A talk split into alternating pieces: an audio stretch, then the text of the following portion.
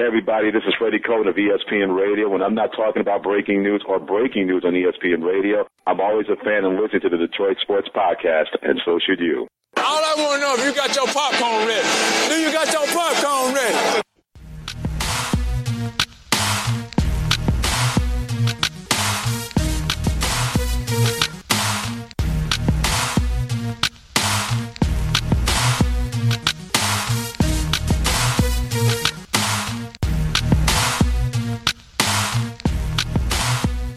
DetroitSportsPodcast.com presents to you The Doc One on One with Johnny Kane from Fox Sports Detroit, new host and reporter. Been with us in Detroit since late December, early January. And I just want to say thank you, Johnny, for accepting my invitation to come in here and to chat sports and to go in depth regarding all things sports. And I greatly appreciate it. I hope that I get a chance to interview a lot more people and go in depth. And so I welcome you to the one on one interview with the doc. Yeah, I feel good about it, man. Thanks for having me on. I appreciate the invitation. Hopefully, this will be the first of many. Now, you come to us from Kansas City, reporting live last year. You were there for quite a bit of time. Tell us a little bit about your experience coming to us from Kansas City. Yeah, well, I'll tell you what. You know, a lot of people. Uh, I love my time in Kansas City. I was there for three and a half years, and then before that, I lived uh, five and a half years working in Topeka, Kansas. So I covered the Kansas City sports scene for you know uh, right around nine years. And I think most people view Kansas City as kind of a flyover, you know, city. I mean, you're you're coming into the airport maybe, and then you're heading farther west or moving on to Colorado. But uh, it's a beautiful Midwestern city. Enjoyed my time there thoroughly. It's a great sports town. Uh, you know, they don't have all the they don't have all what we have here in Detroit now because uh, you know they have Major League Soccer, obviously the NFL, and uh, Major League Baseball. But so I didn't really have a bunch of uh, experience covering hockey while I was out there, but but anyway, certainly I had an, an, understanding of what was going on with the Tigers here because uh, the Royals were constantly trying to chase down the Tigers within the division, and uh, last year's as close as they came. You know, coming up within uh, within a game. But uh, yeah, enjoyed my time in Kansas City. There's no question about that, and and a lot of good people still there, and and uh, you know, anytime you spend that part of you know almost nine years of your life in a city, you you know, or, or in an area, you certainly uh, always have good feelings about it. But I'm thrilled about coming to Detroit because uh, I grew up, you know, not far from here. So it, it's good to be uh, a little bit closer to family and everybody else. Now, tell everyone that's listening what is your role now with uh, Fox Sports Detroit. So Fox Sports Detroit, uh, again, like host and reporter for all three of the sports, uh, you know, the professional sports that we cover. So obviously, uh, you know, team partner with the Pistons,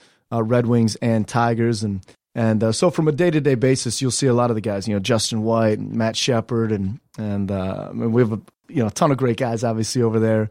But uh, you know, we'll kind of rotate around. Of you know, sometimes you're hosting a pregame show, sometimes you're hosting a postgame show, sometimes you're reporting uh, pregame, in-game, postgame, and so for all the sports. And so anyway, sometimes you're on site, sometimes you're in studio. It's nice because you get a good variety of. Uh, you know, every day is different, right? So you know, one day you could be uh, reporting for the Red Wings. The next day you could be a pregame host for the Pistons, you know, and then the next day you could be doing something with the Tigers. Now, obviously, the Pistons aren't playing now, but you know that's why we call it April in the D because uh, you know there's that time when all three are, are playing and and you're wearing a bunch of different hats. But anyway, great operation to work for, obviously, and I don't just say that because uh, you know they're sending me a paycheck, but uh, honestly, I'm very thrilled to be there, and it's a good operation. And I really enjoy talking to journalists who've made a career in sports it's one of those things where we get a chance to pick your brain a little bit, get a sense of how you developed a passion for sports. I can tell you myself, I knew exactly. I was seven years old and I had a family relative who came in to live with us.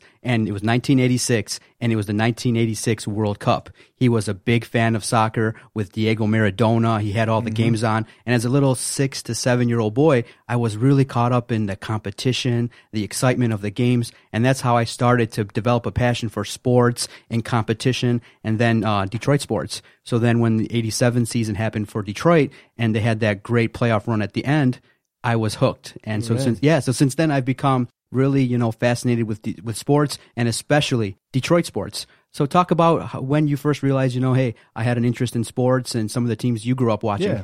Yeah, well, definitely. I, you know, I grew up uh, 100, about 100 miles from Detroit. So I grew up in Ohio, in a real small town called Delta, about 2,500 strong. You know, I knew when I was a kid you know, I love, you know, it's a lot of us, I'm sure a lot of the listeners too. I mean, that's what you do. You, I mean, you played sports and, and we didn't have the, I'm not saying we're going way back, but we didn't have like a lot of the video games and things. I mean, what we did, we were active and my brother was only uh, you know a year apart. So you know we were always outside playing, playing with our friends, and I wore out my basketball hoop at home and all that. So I always had an appreciation for sports. And then when I was you know nine years old, I remember watching um, Super Bowl. Let's see, Super Bowl twenty four, and I remember that was kind of when I you know started to get that was when I started to get hooked. Right? I mean, it was. Uh, you know, you, you start to realize when it's running through your veins uh, how important sports is to you. And so everybody's a fan and, and whatnot. But I, you know, in high school, I was bringing the sports page to work or to uh, to the lunchroom, and I'd sit by myself, and then you'd read the box scores from the night before and try to sit by yourself. And most people just thought I wasn't popular because I always was a loner trying to sit by myself. And people would say, "Well, I'll sit with you." And what I wanted to say was, hey, "I'm trying to read the paper here." But uh, anyway, so that's when you started getting appreciation for it, and then uh, I started writing for you know the high school paper, you know that came out once a you know once every three four months or whatnot, and and uh, then went on to college and realized that's what I wanted to do, broadcast journalism, because I didn't have what it took to be an athlete. And, and uh, but I think it's important, like you say, you know, there's a lot of people are sports fans, and a lot of people would say, "Man, John, what you're doing, you know, it's uh, man, I love what you're, you know, what a great job, you know, it's a great job." Well, the reality is, until you get, you know, to the highest point, it's not a, a highly lucrative job, right? I mean, you do it for the passion of doing it, and so that for me, that was it. It was like, you know, I don't, you know, to me, it wasn't about, hey, you know, I'm trying to make a million dollars doing it. But I, what I wanted to do is just have the opportunity, go to games every day and, and, uh, and be, you know, kind of the eyes and ears for everybody and, and, you know, be an analyst sometimes and sometimes, uh, you know, take you inside some stories, the background that people don't know about. And I remember growing up when I told my, you know, we had five kids in our family and Monday Night Football was every, you know, in Eastern time was late and all the other kids had to go to bed and I and I would tell my mom, I say, hey, one day, you know, I want to be doing broadcasting. I said, so can I stay up to watch watch the game? You know, I said, I'm doing research, ma, and she bought it. So anyway, she would let me do that, and uh, so those are just some of the memories I have looking back. And I say, yeah, I guess we kind of knew from uh, early on that we'd have an opportunity. So luckily, uh, haven't let her down yet. Yeah, with me, um, the funny thing was my first uh, foray into trying to sneak things past my parents was the Pistons series versus Portland, and the games would start at ten thirty. And now I'm like a nine or ten year old trying to go to school, and so I'm like trying to like watch the game and uh, avoid the parents too. So yeah, you, you know, and, and, the games would go late and too. So I could remember Vinnie Johnson hit that shot Absolutely. and and the Pistons won the championship. So and Detroit has such a rich sports history that you know hopefully we get a chance to have some championships that you can cover yeah. and things like that. Now speaking of your reporting, what I like when I see reporters and when I watch on TV, uh, I really like those that. Uh, can keep things light and have a great time. And I can tell with you, based on some of the research that we did, that you have a lot of fun reporting, that you don't take things too seriously. And you've had a couple videos go viral on YouTube. And I want to play a couple of them and get your um, reactions to some of the things that have happened in your reporting work. All right. So this, uh, I believe, happened when you were at uh, KMBC in Kansas City, and uh, you're live on the air, and uh, this happens. like a Raul Ibanez and Josh Willingham, those guys haven't seen the field uh, in the postseason. And, and guys like um, probably the biggest leader on this team right now. Oh my goodness! that was a good one. That was a good one. But uh, that knocked me out of my shoes. So you're on the air reporting, and there's this fascination with people wanting to mess with reporters that are reporting to try and either, you know, jolt them or say something, you know, inappropriate. Yeah. And I got a first sense of it, you know, going down to Comerica Park, there was a reporter, this poor guy, just trying, you know, with his uh, cameraman, trying to get this report out. And there were these two guys that you know would time it perfectly. Every time they would uh, go to start he, they jump in and, the, and the, the, reporter was you know getting upset. But you took it great. And uh, talk about that experience. That was really hilarious. And it got well over 300000 views on uh, youtube. Yeah it was crazy because you know, it's funny hearing it again, but uh, as I'm bumbling through that live shot, as you can tell, I was like, trying, I was you know, sometimes with local, you know, TV, we were doing a, um, you know, post game show out, out, front of Kauffman Stadium, and sometimes they'll just send it to you. And so, so, if we had an hour post game show, they'd say, "Hey, vamp for you know as long as you can. We're just going to you." So, you know, obviously it's not scripted, and I was just trying to reflect on, uh, you know, on the game and and uh, you know who the leaders on the team were. Anyway, so I'm bumbling through that thing, and uh, I was kind of locked in thought there for a second. I was trying to, you know, dig a name out of the back of my head there, and uh, yeah, it was just one of those moments where, you know, sometimes you just get scared and it just happened to be that perfect moment where they got you. And that kid, I mean, that was like a bone chilling uh, uh, yell from behind. And um, yeah, I guess that was a natural reaction. And the first words out of my mouth were, my goodness. And I remember my dad talked to me um, a couple days after that went, you know, took off. He said, he said, my goodness, huh? And I said, yeah. He said, I don't think I've ever heard you say those words. He said, I don't think that's what I would have said, you know? Uh, but you know, the idea was that, you know, you always know you're on, so you didn't want to like turn around and, you know, yell something, uh, yell something bad. But yeah, the kid was just having a good time. Obviously had a few suds in him. But, uh, yeah, it's funny what the internet deems, you know, worthy of, you know, because there have been a lot of reporters that have been spooked, you know, on air. And, and, uh, but for whatever reason, they thought that was a good one. And, and, uh, again, it wasn't, the guy wasn't trying to be a, you know, he wasn't trying to do anything too malicious there. He was just having a little fun with it, and then uh, so I laughed my way out of that thing. But yeah, it was that was kind of the first of uh, what was a crazy postseason there for uh, for Kansas City. Yeah, one that resulted in the Kansas City Royals going to the World Series, and another video that uh, went was even more popular on YouTube. Uh, I believe it was after they clinched to go to the World Series. You interviewed Paul Rudd on the field, and uh, you're having a great time. And then he busts out with this, and this is a, a, a very interesting uh, thing he did because he was very excited and mm-hmm. he was very thrilled to you know be a fan of Kansas City. And when your team hasn't been there for a long time, you could just tell the excitement. And uh, we'll play this for for the audience. Your interview with Paul Rudd, a little clip. Well, let me ask you. I know a lot of people wonder where you're going to be partying tonight, huh? I'm you don't have to tell specifically. I'm going to be partying at my mom's house. All right. Is everybody invited or just select group? hey, party at my mom's, man. She's out of town. I got a keg. It's going to be sweet. All right. Party at Paul Rudd's mom's house tonight, Royals fans. We'll send it back to you. $5 cover. How funny was that? You could tell a guy like that was oh, having a yeah. good time. Talk about what it was like being on the field reporting, yeah. you know, Kansas City's ALCS uh, championship win. Yeah, I mean that was, you know, again, another one of those times where uh, everything's happening around you. Everybody's excited. I mean, I was excited just to be a part of covering it. And Paul and those guys, you know, they're like Jason Sudeikis and Rob Riggle. A lot of those guys, you know, diehard Royals fans and Chiefs fans, and they're sometimes at games. And and uh, Paul obviously was having a little bit of fun there. And, and um, they just played that clip the other day, actually on Letterman, which was crazy because Paul Paul was uh, Paul Rudd was on there. I call him Paul like we're buddies or something, but. Anyway, obviously you can tell just a really good dude. Yeah, he just had some fun with it. And the reality is, you know, there's another one that that took off. I mean, that, that actually those two incidents, the getting spooked and then Paul Rudd, happened two days apart from one another. Oh, really? And I th- as, from what I remember, I think it was two or three days apart. And there again, you know, you don't know what the internet's going to uh, deem as fascinating or funny, but obviously Paul Rudd made that uh, made that moment what it was, and and to be able to have a lighthearted moment like that and, and uh, say party at my mom's, and then the whole five dollar cover at the end was my favorite part. And then he even said that people showed up to his mom's because he grew, you know, his, his mom still has a house there just outside of Kansas City. And so people, you know, who know the family actually showed up for that party. So, and then people were even texting me that night, you know, hey, what's the address? I'm like, you guys, like, it's obviously, he wasn't being serious about this, you know, but uh, he did say if the Royals win the World Series this year, that uh, he is going to have a party at his mom's. He says it's going to be two kegs. So keep that in mind that, uh, you know, but obviously, you know, here in Detroit, we don't want to see the uh, Kansas City making the World Series before we get there, you know.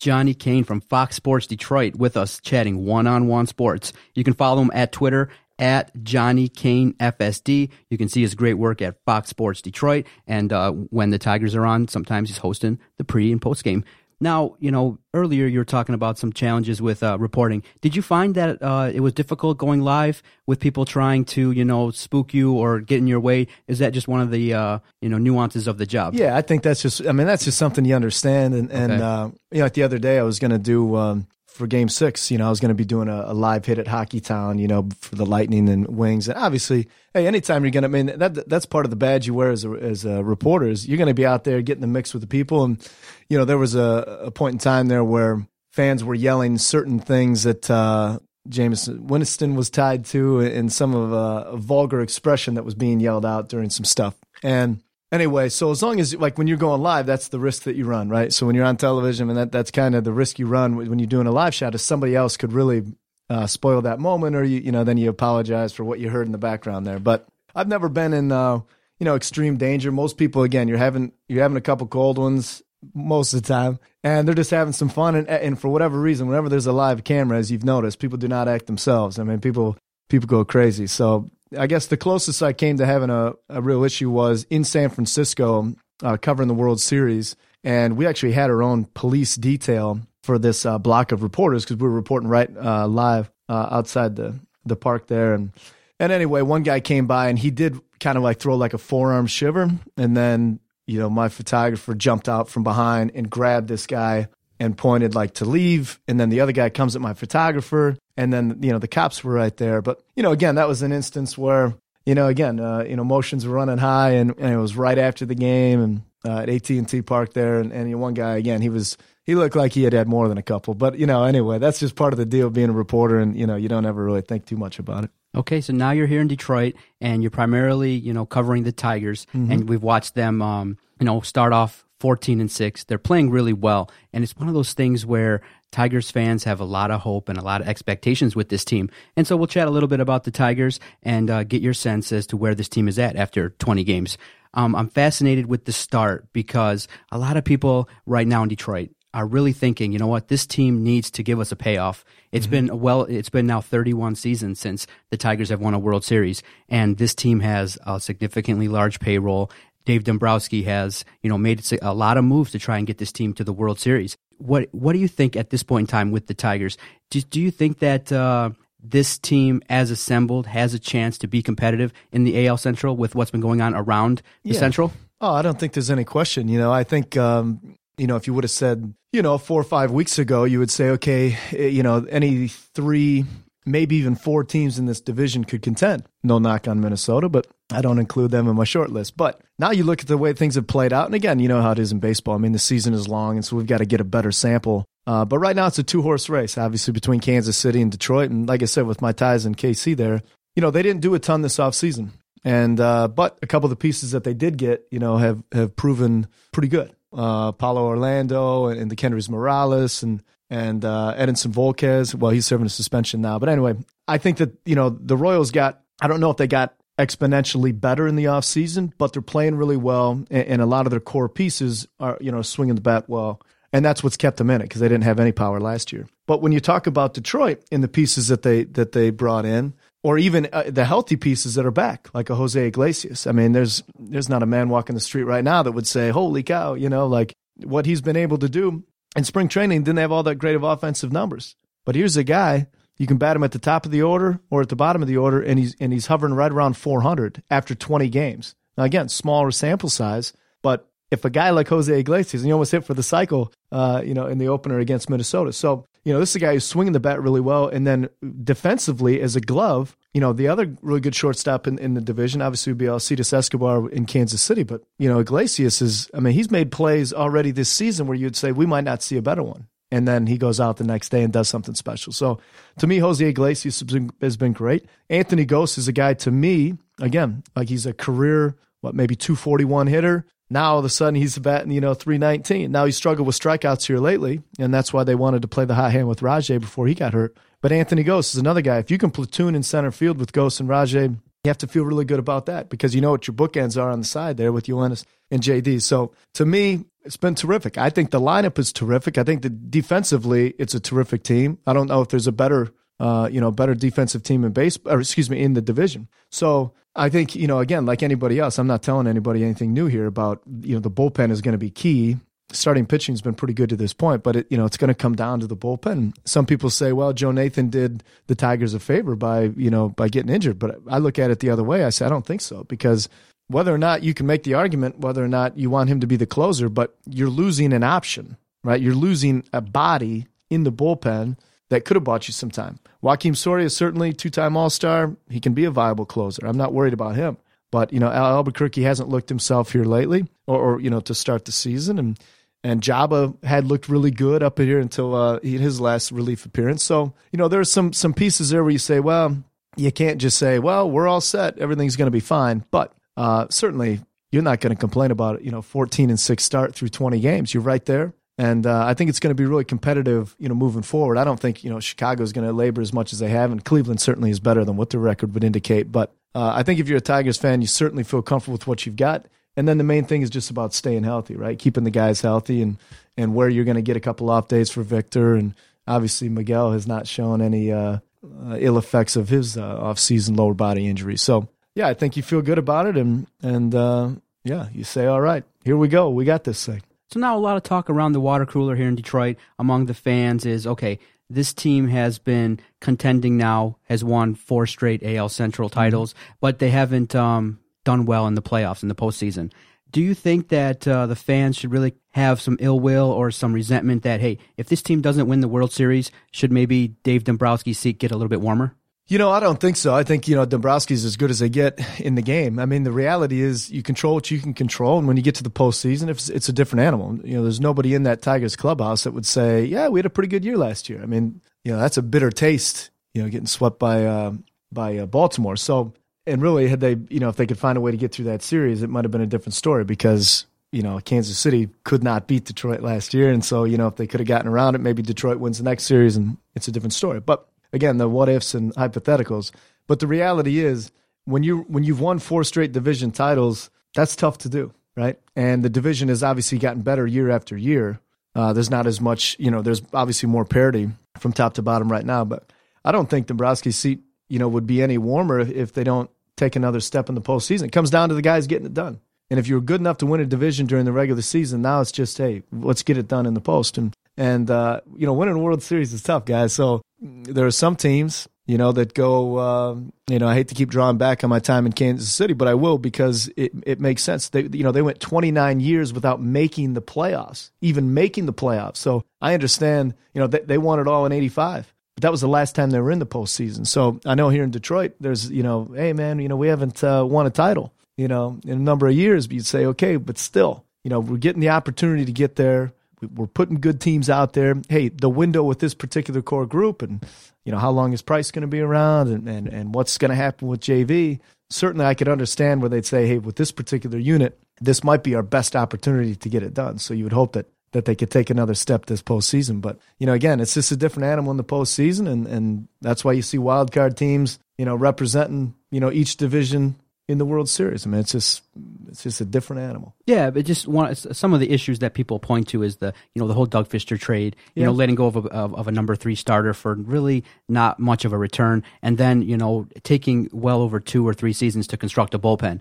Most Yeah. would most would think that okay, uh, a general manager of his talent and of his ilk should find individuals that could you know be a little bit more serviceable than we got. And so that's where the source of concern is, is that we have a team, you obviously there's no complete team in baseball, but you have a significant weakness that by all accounts and by what everyone's looking at has kind of gotten worse as, as the last couple years have progressed. Yeah, I mean, hey, let, listen, that's what fans do. So you can say, you know, oh, let, you know, let, let let's let's look at the you know the trades that didn't work, or let's look at the guys that didn't pan out. And then if you want to, you could say, okay, let's look at the trades that did work.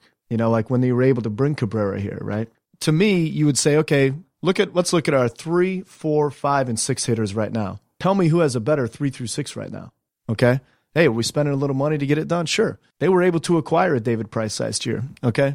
To me, it's like, yeah, we can look at some of the trades that didn't work, or we, you know, we didn't pay Max this, or we lose Rick. You know, at the end of the day, this is, you know, Anibal Sanchez is is is looks like he's getting back to what he was.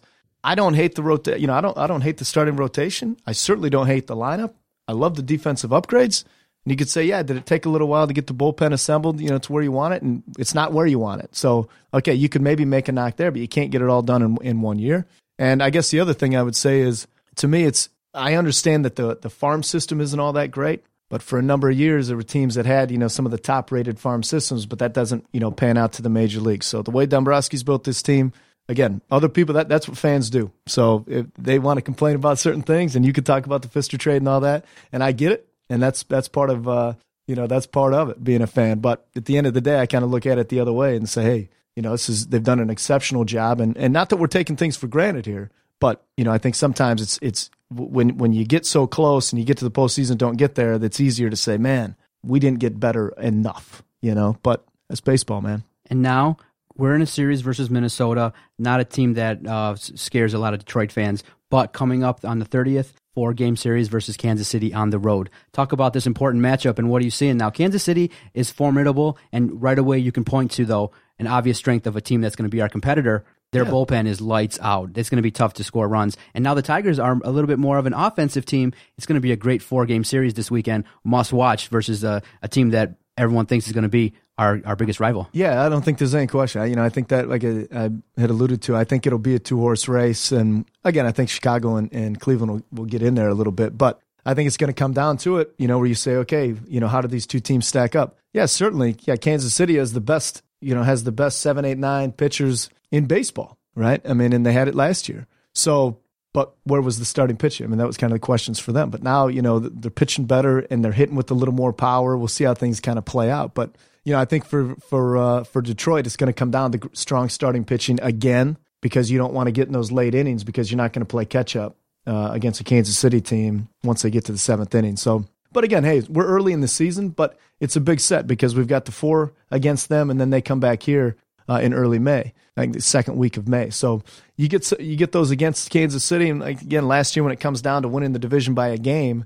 you know, if you can get, you know, you want to win these series when you get an opportunity to face them head to head. You don't want things to be out of your hands. So I think it'll be uh, competitive, and I know you know the Royals have gotten a you know bad rap here, and for good reason because of their uh, their antics. You know they you know Yordano Ventura has been um, you know kind of the head of the snake there when mixing it up with Mike Trout of the Angels, Brett Lawrie of uh, of the A's, and then Adam Eaton of the White Sox, and we've got benches clearing, and we've got suspensions, and and uh, you know there were nine ejections going into their last mix up with, with uh, the White Sox, and it's like, man, guys, like let's settle in, you know, like let's play baseball, and I think they need to move past that stigma. But you know, here's another thing, you know, a team that you know probably felt a little disrespected coming into this season, you know, Sports Illustrated and picking the Indians to win the doggone World Series, but. uh not that I put a lot of stock into preseason predictions, but anyway, I think Kansas City kind of felt a little bit uh, disrespected. And, and, again, it's not the entire team that's that's going out there not playing the right way, but you got a young uh, you know young pitcher in Yordano Ventura, and he's just got to settle in. Just signed a big deal, and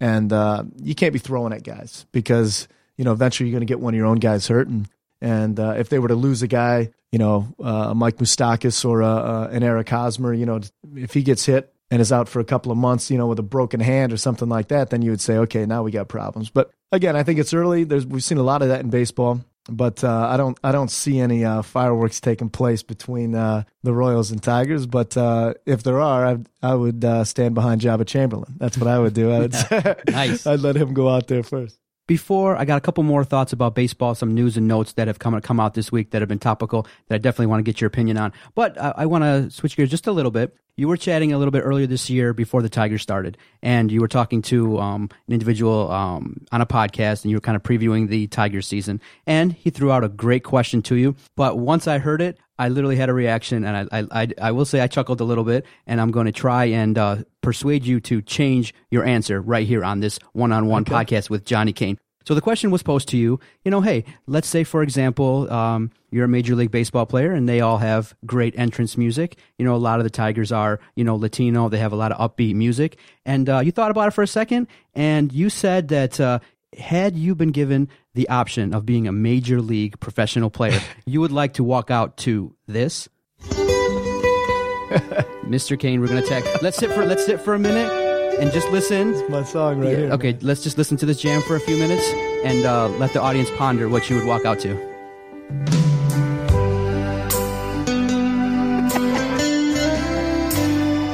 Johnny Kane, Fox Sports Detroit.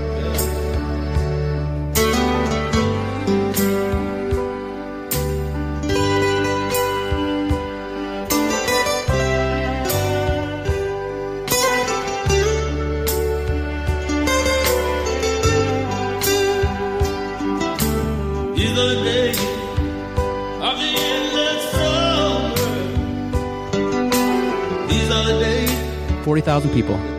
Mr. Kane would like to walk out to this kind of music, fellas. There is no path. There's only future. All right, Mr. Kane, how do you answer for this um, entrance music that you would decide to uh, subject an audience I'm full of paying paying fans? You would walk out to. Um, tell us what this song is and why this song you'd walk out to. Well, that's Van Morrison. These are the days, and in my opinion, it's the greatest song that's ever been written. Now, does it does it translate to the park? Uh, maybe not now that I'm hearing it again. uh, you know, considering that's the, you know the song that uh, you know my sister danced to at her wedding. But anyway, no, that's my favorite. That's my favorite song of all time. Van Morrison. These are the days. But yeah, probably I might need to mix it up because uh, we might need something a little more upbeat. But hey, that's a song right there. It gets you dialed. It gets you locked in. I mean, that just you get mellowed out, clear the mechanism, head up to the dish, get ready to go. But uh, you gonna try to convince me otherwise, huh?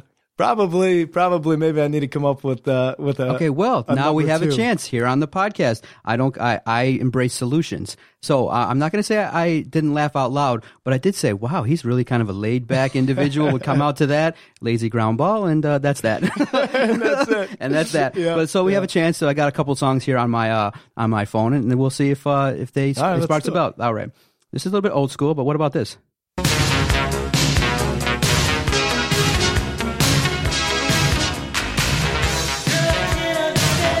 It's a little upbeat. Yeah, You I know can't- this one. Yeah, This is Eddie Murphy. Eddie Murphy. Yeah, I got this. How you gonna go wrong with little Eddie Murphy? Yeah, you can't. Yeah, that's all right. I'll put that in my short list.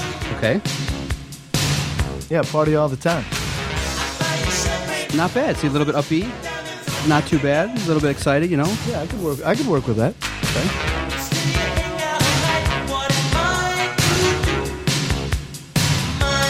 Yeah, one of the great, one of the great song. That, that's a good trivia question because a lot of people they know the song, but nobody knows it's Eddie Murphy. Oh, really? You know? Yeah, a lot of people don't know that, and uh, a lot of people were surprised that you know Eddie Murphy did a record. That's really interesting. Another one. Now, if you know in Detroit, heavy Middle Eastern population. So, what do you think about something here? A uh, little bit of a Middle Eastern kind of flair. You know, something a little up, Okay. little upbeat. Yeah, I don't. I don't dislike it. I don't. I could. I could be swayed, I suppose. Yeah, I think that could get people rocking a little bit. I mean, it's to each his own. But yeah, I'll put that on. You know, maybe I just need a rotation a little bit, right? And we we could maybe mix in. Um, we could do a little uh, Eddie Murphy party all the time, and then go into this this one here, and then maybe every uh, every other Sunday we could break out uh, some These Are the Days, some Van, just to You still keep would it you still keep it in the rotation? Well, it, de- it depends how I'm swinging the bat that day. You Oh, know, okay. I mean, sometimes, hey, if I need to, so it sounds like I'm hearing mellow out. you're a little superstitious. yeah, you could say that. you could say that. All right, all good. Okay, so he Johnny Kane is open to suggestions, which is good.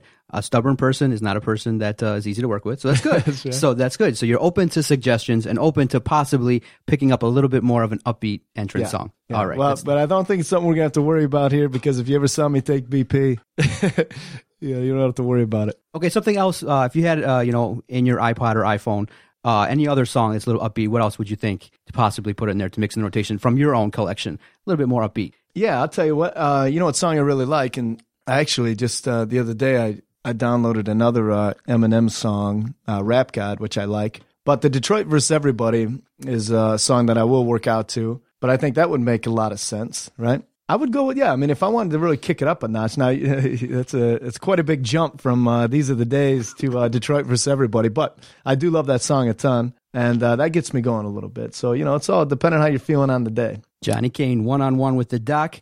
We're talking a little baseball. Couple news and notes from this week. Some of the pitchers in the National League are kind of talking a little bit uh, angrily about the um, having to bat. Yeah. Uh, Wainwright was injured for the season. Max Scherzer is going to miss his next start because he's saying, "Hey, I got a you know issue with my thumb from swinging the bat." But what's been your opinion of this whole talk again? The whole issue of the designated hitter in the National League. Yeah, and I said, you know, Madison Bumgarner came out, you know, talking against uh, Scherzer. He said, yeah, you know, pitchers need to hit. The reality is, I, I'm I'm of the same mindset. I, I like uh, I like the National League rules. I grew up, uh, you know, my mom grew up uh, just outside of Chicago, so we grew up watching a lot of uh, Cubs games, and and that's uh, my National League team. And but I love the rules. I love you know I I love watching the managers try to you know mold uh, what they're going to do late in games because you've got to work around that. I mean, it's like a chess match. Now, from a fan standpoint, if you've only loved uh, the DH or if you're a newer fan of the sport and you say, well, why in the world? I don't want to watch the pitcher hit.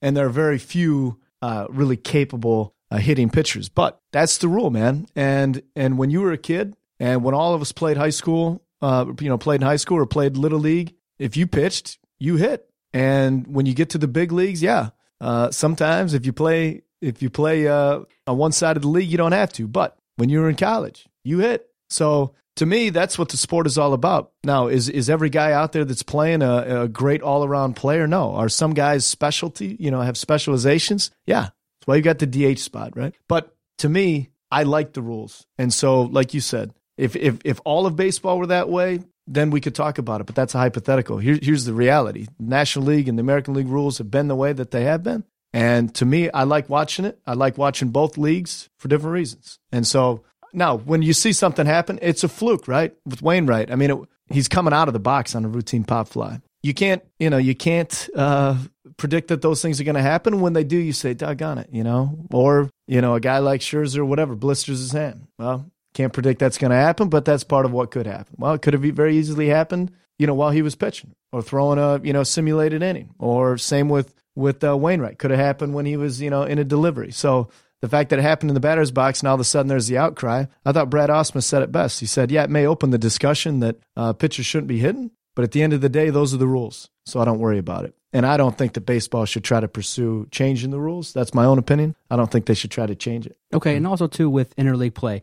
Last week in the series versus the Yankees, you know, there was a game where it was snowing. Mm-hmm. And because the Yankees are only coming into town for four games, they kept the fans there for a long period of time, and some people had to eat expensive tickets. And the reason why the Yankees are only coming into town four times is because we're playing against, uh, in, we have a balanced interleague schedule. Right. What's your reaction now with the expanded, you know, with the expanded interleague play? You know, a lot of people would say, you know, you could adjust this by having 16 teams in the American League or 16 teams in the National League and 14 teams in the American League. And what that would do is you wouldn't have to play so many interleague series. And the reason why, you know, a team like the Yan- we want to, in Detroit, we want to see the Yankees. We want to see Right. Boston more. We don't want to see this many interleague games. You're talking about the expansion and uh, you know, and also inclement weather in April. Should they have should they have kind of canceled the game? Well, yeah, that's a tough one. I mean, you know, I get it. And that's, a, you know, guys get pressed up against that. And, and we're kind of seeing that right now with the Baltimore and uh, the White Sox series, too. It's like, well, you know, we got to try to find a day. I mean,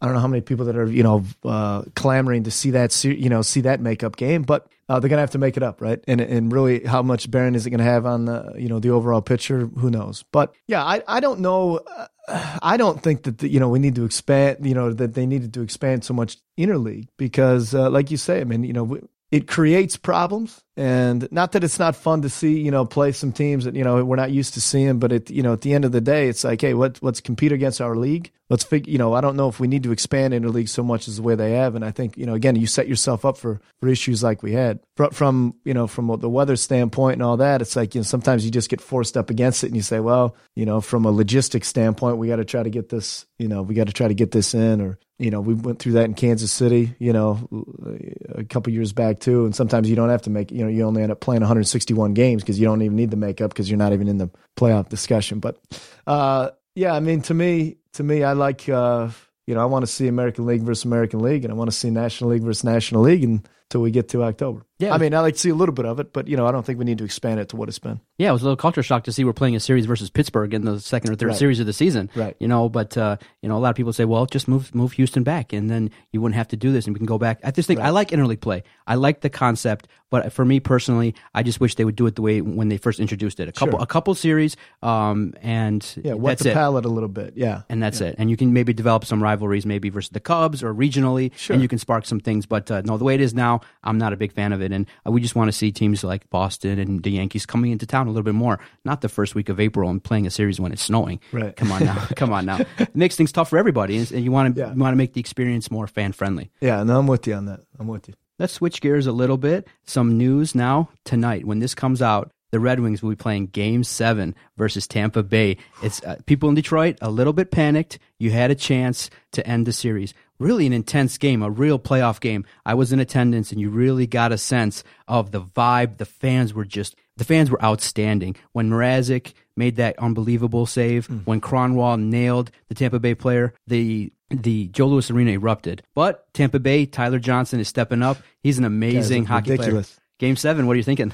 well, honestly, I felt great about Game Six, and I think you know you go into every game uh, thinking you got a great shot to win it. And the way Peter Mrazek's been playing, uh, you had to feel really good about Game Six. But you know, once you get behind in you know a two goal deficit, and again they were able to, you know, they made that a heck of a game. But the problem, is, you know, it's again everybody knows the series. I mean, there's n- nobody's won back to back games, and so you know Tampa Bay is so stinking good at home, and they were so great at home during the regular season. Only lost I think eight game, maybe nine games, eight games, and then here already in the postseason, you know, Detroit's got the better of them a couple times. So you know the the task will be tall. It'll be formidable having to go on the road and try to play in that arena because you would say from a you know the odds are it'll be difficult to win a game seven in Tampa Bay. But again, Mrazek with two shutouts this series made some spectacular saves uh, in Game Six, but obviously did get beat on a few too, and and uh, and they weren't soft goals. So I like Detroit's chances. Certainly, we'll have to see what what comes of it with the Kronwall decision. But uh,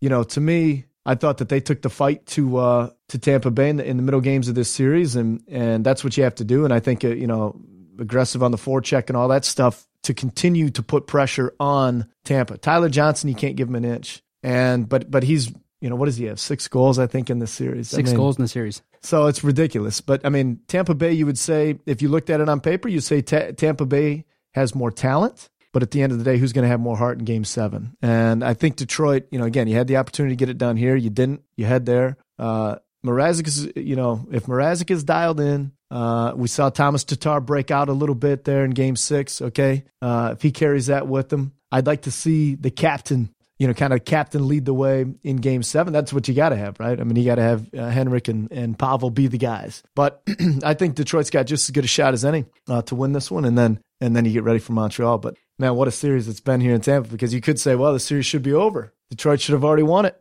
Yeah, Johnny. This this series has been super exciting, and and the the great thing about a, a, hockey playoff series, it's totally different than the regular season. The intensity, and you got the storylines with you know Mike Babcock, the young players, Mrazek over Howard, and then you got the whole Steve Yzerman. Yzerman sure, it was a great series, and I'm looking forward to a game seven. Anything can happen. It's going to be a super exciting game, and it's one of those. It's one of those things where you can't really decide. The momentum in this series hasn't carried over. Right. It, every is, other game yeah, there hasn't been. There hasn't been no momentum, and who's going to be the star? I think if the Red Wings score first, if they can, you know, take the play to Tampa Bay, and if maybe Tatar, Nyquist, the young gun can get a, you know, an easy first goal. And Nyquist is due. Nyquist, Nyquist is, due? is, due? I'll tell you, my favorite. Uh, if, if, I if I had to wear a jersey or a sweater at the game, uh, I'd be wearing Justin Abdelkader. Love the way the guy plays. Love the way he plays, and um, you know he's get, he's going to be one of the guys who's going to help set the tempo uh, there in Game Seven any chance he gets. So love if Abs man, you know that's a guy who I would say he's playing the right way right now, and uh, get everybody else behind him. We'll be all right. Yeah. Now I'm interested also now to get your opinion on kind of the era we're in in sports. Lots of people are talking about, you know, NFL concussions, hockey concussions. You know, it, it hits home close to Detroit in that Johan Franzen mm-hmm. is maybe going to have to retire due to repeated concussions. You know, we're in an era now of really focusing on head trauma and you know, kind of going away from the fighting in hockey, the right. big hit, the big hit in football. What's just been your opinion now in this era of sports, focusing a little bit more on player safety? In my opinion, I don't like it. If you're an individual that wants to play a professional sport like hockey or football, you kind of know going into it, this is not an easy sport. There is an elevated risk you could walk away injured. But for players now to look back and say, well, you didn't protect me or to go back and get restitution, mm-hmm. I don't think it's fair because going into it, football is not a sport and hockey's not a sport you can enter into lightly and think that you can just play a career and not have some potential issues. Yeah, no, I think it's a, it's a discussion that I'm glad that there is more discussion about because anytime you can enhance player safety, I think you should.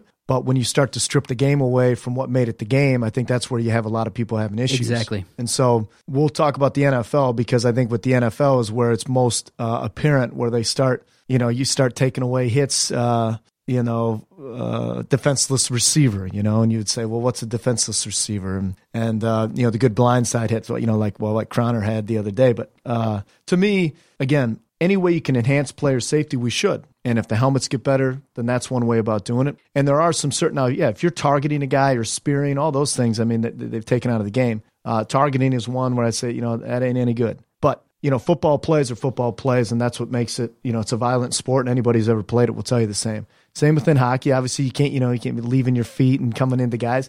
There's one thing about playing aggressive, and you want to have physical contact, but then if you see a dirty player or a dirty play, it needs to be flagged, needs to be whistled but making a good play, good aggressive hard play, and the other guy happens to collapse, uh, you know, or crumble, was it necessarily a penalty? or just a good, strong physical play. I think it's a fine line of trying to keep those plays in sport and rid yourselves of the dirty play. And you know, and and you know a dirty play when you see it. You know what I mean? But I think I think more often than not, what we're seeing is you know we're seeing guys getting penalized for making good hard plays. Uh, but it's almost like I think we'll have to, it's going to take some time until we can start to see that line a little more clearly because right now there's a lot of gray area. And see, and I believe that you know intensity, hard checks. Look what happened when Kronwall you know, with that big check. It erupted the stadium and then right. it carried over into momentum for the Red Wings. A big hit in football can help a football team. And sports like that, you need that passion. And what also makes it challenging for the players is you have to be more reactionary. You can't right. be thinking all the time, and you may have an increased risk of getting hurt if you're always thinking about, well, I can't hit below the knees, I can't hit above the knees, right. I can only hit in a certain target area. I just think there has to be a little bit more leeway in terms of letting these guys play football and letting these guys play hockey without so much restriction because think there's a chance that these players are thinking too much and it's resulting in a lower quality of play. And something that I've noticed, and me and Adam, my co-host at the uh, Doc and Jock podcast, we've talked about quite a bit. It's an interesting yeah, discussion. I, th- I think you know, and again, you know, because you're starting to clean up the sport. You know, in, in football, uh, ten years from now may not look like it does now, but all that stuff has to get started at the lower level. So I think the the tough adjustment that we've seen from from players uh, is you've learned to play the sport one way your whole life, and then all of a sudden somebody says, "Wait a minute, no, you can't hit below the knees against quarterbacks." What do you mean, right? So I think once it starts, when these kids, you know, and I don't have kids, but if you have kids starting out that they learn the sport, okay, when you're tackling, you can only go between shoulder blades and knees. You know, you can never uh, hit a, a, a player that doesn't have his head turned around. I mean, once you learn at a young age of how to play a sport the right way, maybe the sport will move into a different version of what it is. I think right now it's just been tough because guys have learned to play it the same way for so long, and now all of a sudden they say, "Hey, next year you can't do this," and then we're seeing guys getting injured at a, at a higher rate. For all Lions fans, Thursday night it's the Super Bowl. It's the Lions draft.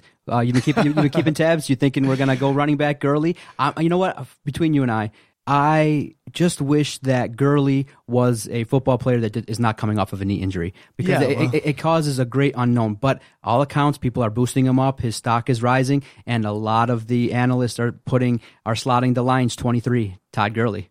What well, I'll tell you what. I, to be honest with you, uh, I have not dialed in as much on my draft uh, my draft analysis or my draft coverage going in. But yeah, I mean, certainly you're going to need a running back. I don't think you'd be disappointed in Gurley. Like you said, yeah, there's a reason why he's probably, you know, 23 because he's coming off the injury. But, uh, you know, Faye, man, my, my, buddy was just in town and, uh, you know, again, I grew up around here. So I grew up, you know, following the, um, you know, the Pistons, Tigers, and and Lions to a degree. But my buddy was just in town. Is just a diehard. I mean, he is a diehard Lions fan, and I know that uh, the draft is very important to him too. And uh, I think he feels pretty good about Gurley too. So I'm going to take his uh, take his and your thoughts and say that'll work. Okay, that'll so, work. Okay, Todd, Todd Gurley. Johnny Kane uh, gives it a thumbs up. Now, the, the, the reason why Lions fans that are really hardcore with the draft, okay, you draft a running back, but you don't have an offensive line. Yeah. You know, typical Lions, typical Lions. Um, the last question for the Lions is uh, your thoughts on obviously the number one player, Matthew Stafford. You've probably watched him a little bit, and yeah. a lot of people are saying, hey, okay, six, seven years in the league, big contract, no playoff wins. Is it time to kind of maybe start thinking about, you know, is this the guy? Or do we say, okay, wait another season? See, and Martin Mayhew continues to pump him up and say, hey, listen, this is a quarterback year after year that's giving us 4,000 yards. Right. It's consistent, but, you know, this is a results business. No playoff wins. Yeah, again, and and uh, here's the deal. You know, when I was you know at previous jumps, uh, and they didn't have quarterbacks there either. They have a quarterback here, and same people in Chicago would say about Cutler, man. Oh, we got to cut bait, go, go a different direction you, there are so few quality quarterbacks in this league, and Matthew Stafford is a quality quarterback. I get it. I mean, I get it. If you're a diehard fan, you're like, man, you know, but who's better, right? And and so you're to cut bait on a on a on a guy who's put up the production he does. Yeah. At the end of the day, what's it? You know, what what are you remembered for?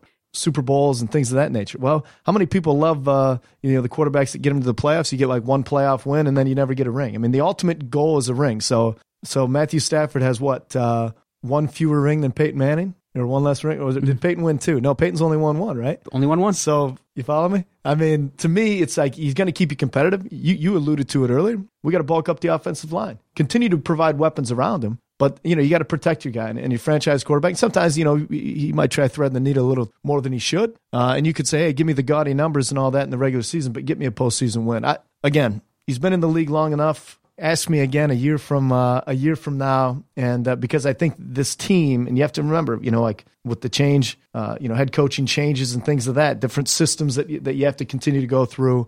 I say, hey, let's not uh, let's not uh, you know let go of our uh, optimism with Matt Stafford. Johnny Kane, Fox Sports Detroit. You can follow him at Johnny Kane FSD. Has been chatting one on one with the doc. Um, are you do you follow any French sports, UFC, tennis, soccer? Oh yeah, I mean, uh, Which one you watch the? Which ones you follow the most? oh, I would probably say it's a smattering. I mean, uh, but I would say you know I watch UFC and uh, you know I watch soccer, but you know like uh, when I was watching mostly MLS. I'm not a huge. Uh, I mean, I understand a little bit about the I understand the game, but uh, there are some guys. You know, they asked me. I met this guy the other day. He said, "Hey, who's your favorite football team?" I answered, and he said, "No, no, no." Football team, you know, one of those guys. So, you know, big, uh, you know, some of that. Uh, Just tell Manchester United, EPL, Liverpool. right? All you got to. That, He was you say Manchester United, Liverpool. You're you're in the Yeah. conversation. Yeah, yeah, he was a big Liverpool guy. It's funny you say that. So anyway, but yeah, yeah, a little bit there. But when I was in, you know, Kansas City, Sporting KC won the cup in 2012. It was a special time, and and uh, but yeah, you appreciate that sport. And you know, the one thing about it is, are you a big soccer guy? Is Big that, soccer guy. you know, did you play when you were younger? I, I played a little bit uh, recreationally for uh, exercise, but uh,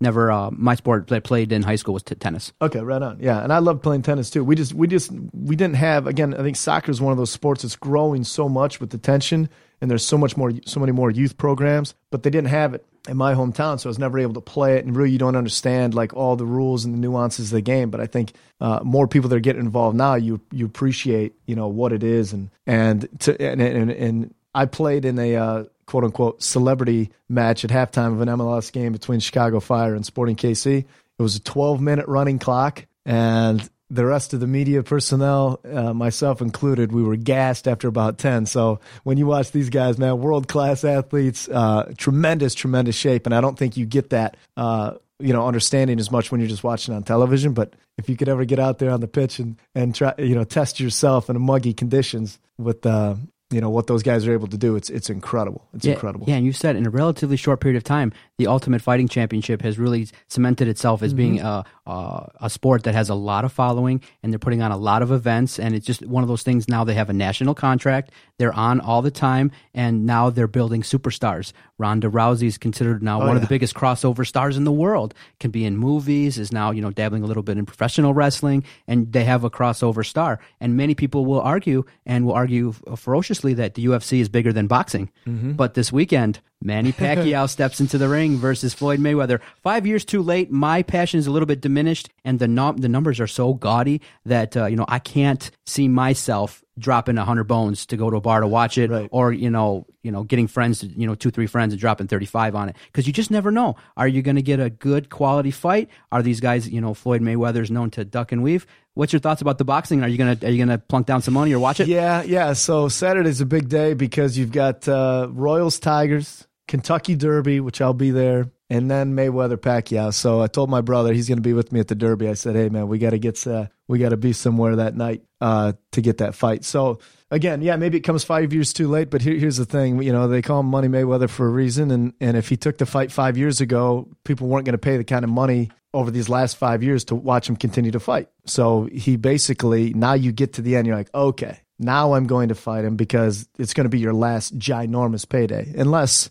Pacquiao were to way to find a you know find a way to win it, then you get the rematch, and then of course you go to a third, uh, you know like some of the great rivalries in, in the history of the sport. But yeah, I I I, I honestly I, I want to I'm rooting for Manny Pacquiao for a number of reasons. I don't know if he has what it takes uh, to beat him at this point because he's shown that he's has some vulnerabilities. But I think if he honestly believes and like uh, Freddie Roach, you know, if he believes he is fighting against Floyd and kind of carrying the the weight of all these other people that that want Floyd to lose for for a, a variety of reasons, and if he goes out there and truly leaves it all out there, I mean, truly gives it everything he has and throws punches, because we know Mayweather, you know, is he's more of the you know the scientific boxer. Pacquiao, if he throws punches, gets dirty, gets his nose dirty, gets in there and stays within arm's reach, you never know. You never know. So it's going to be amazing to watch. And I, know some people are boycotting it and uh, you know boycotting the fight. and You know, given the checkered past of of Floyd. And uh,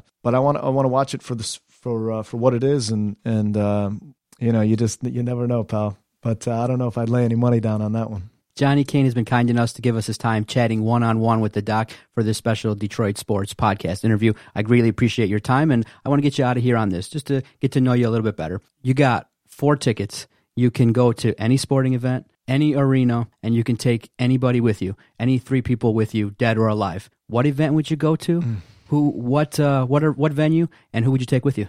Wow, great question. Uh, great question. I would go. Man, that's a good one. I would go to the Kentucky Derby. I'm a big horse guy. We'll have to get into that next show. I've been 12 times now, but I would go to the Derby and I would bring my dad. I would bring my brother. And uh, man, this is tough, dude. This is tough. I would. Uh, Van Morrison. yeah, there you go. You bring Van Yeah, Morrison. There you go. I'd bring Van, and he could sing "These Are the Days" to, There you go. on the drive. Okay, over. so uh, one follow up question. Uh, I've never been to the Derby. I obviously watched the Triple Crown. Uh, that's about it in terms of my horse racing um, knowledge and things like that. For, for for those that have never been, what's that experience like?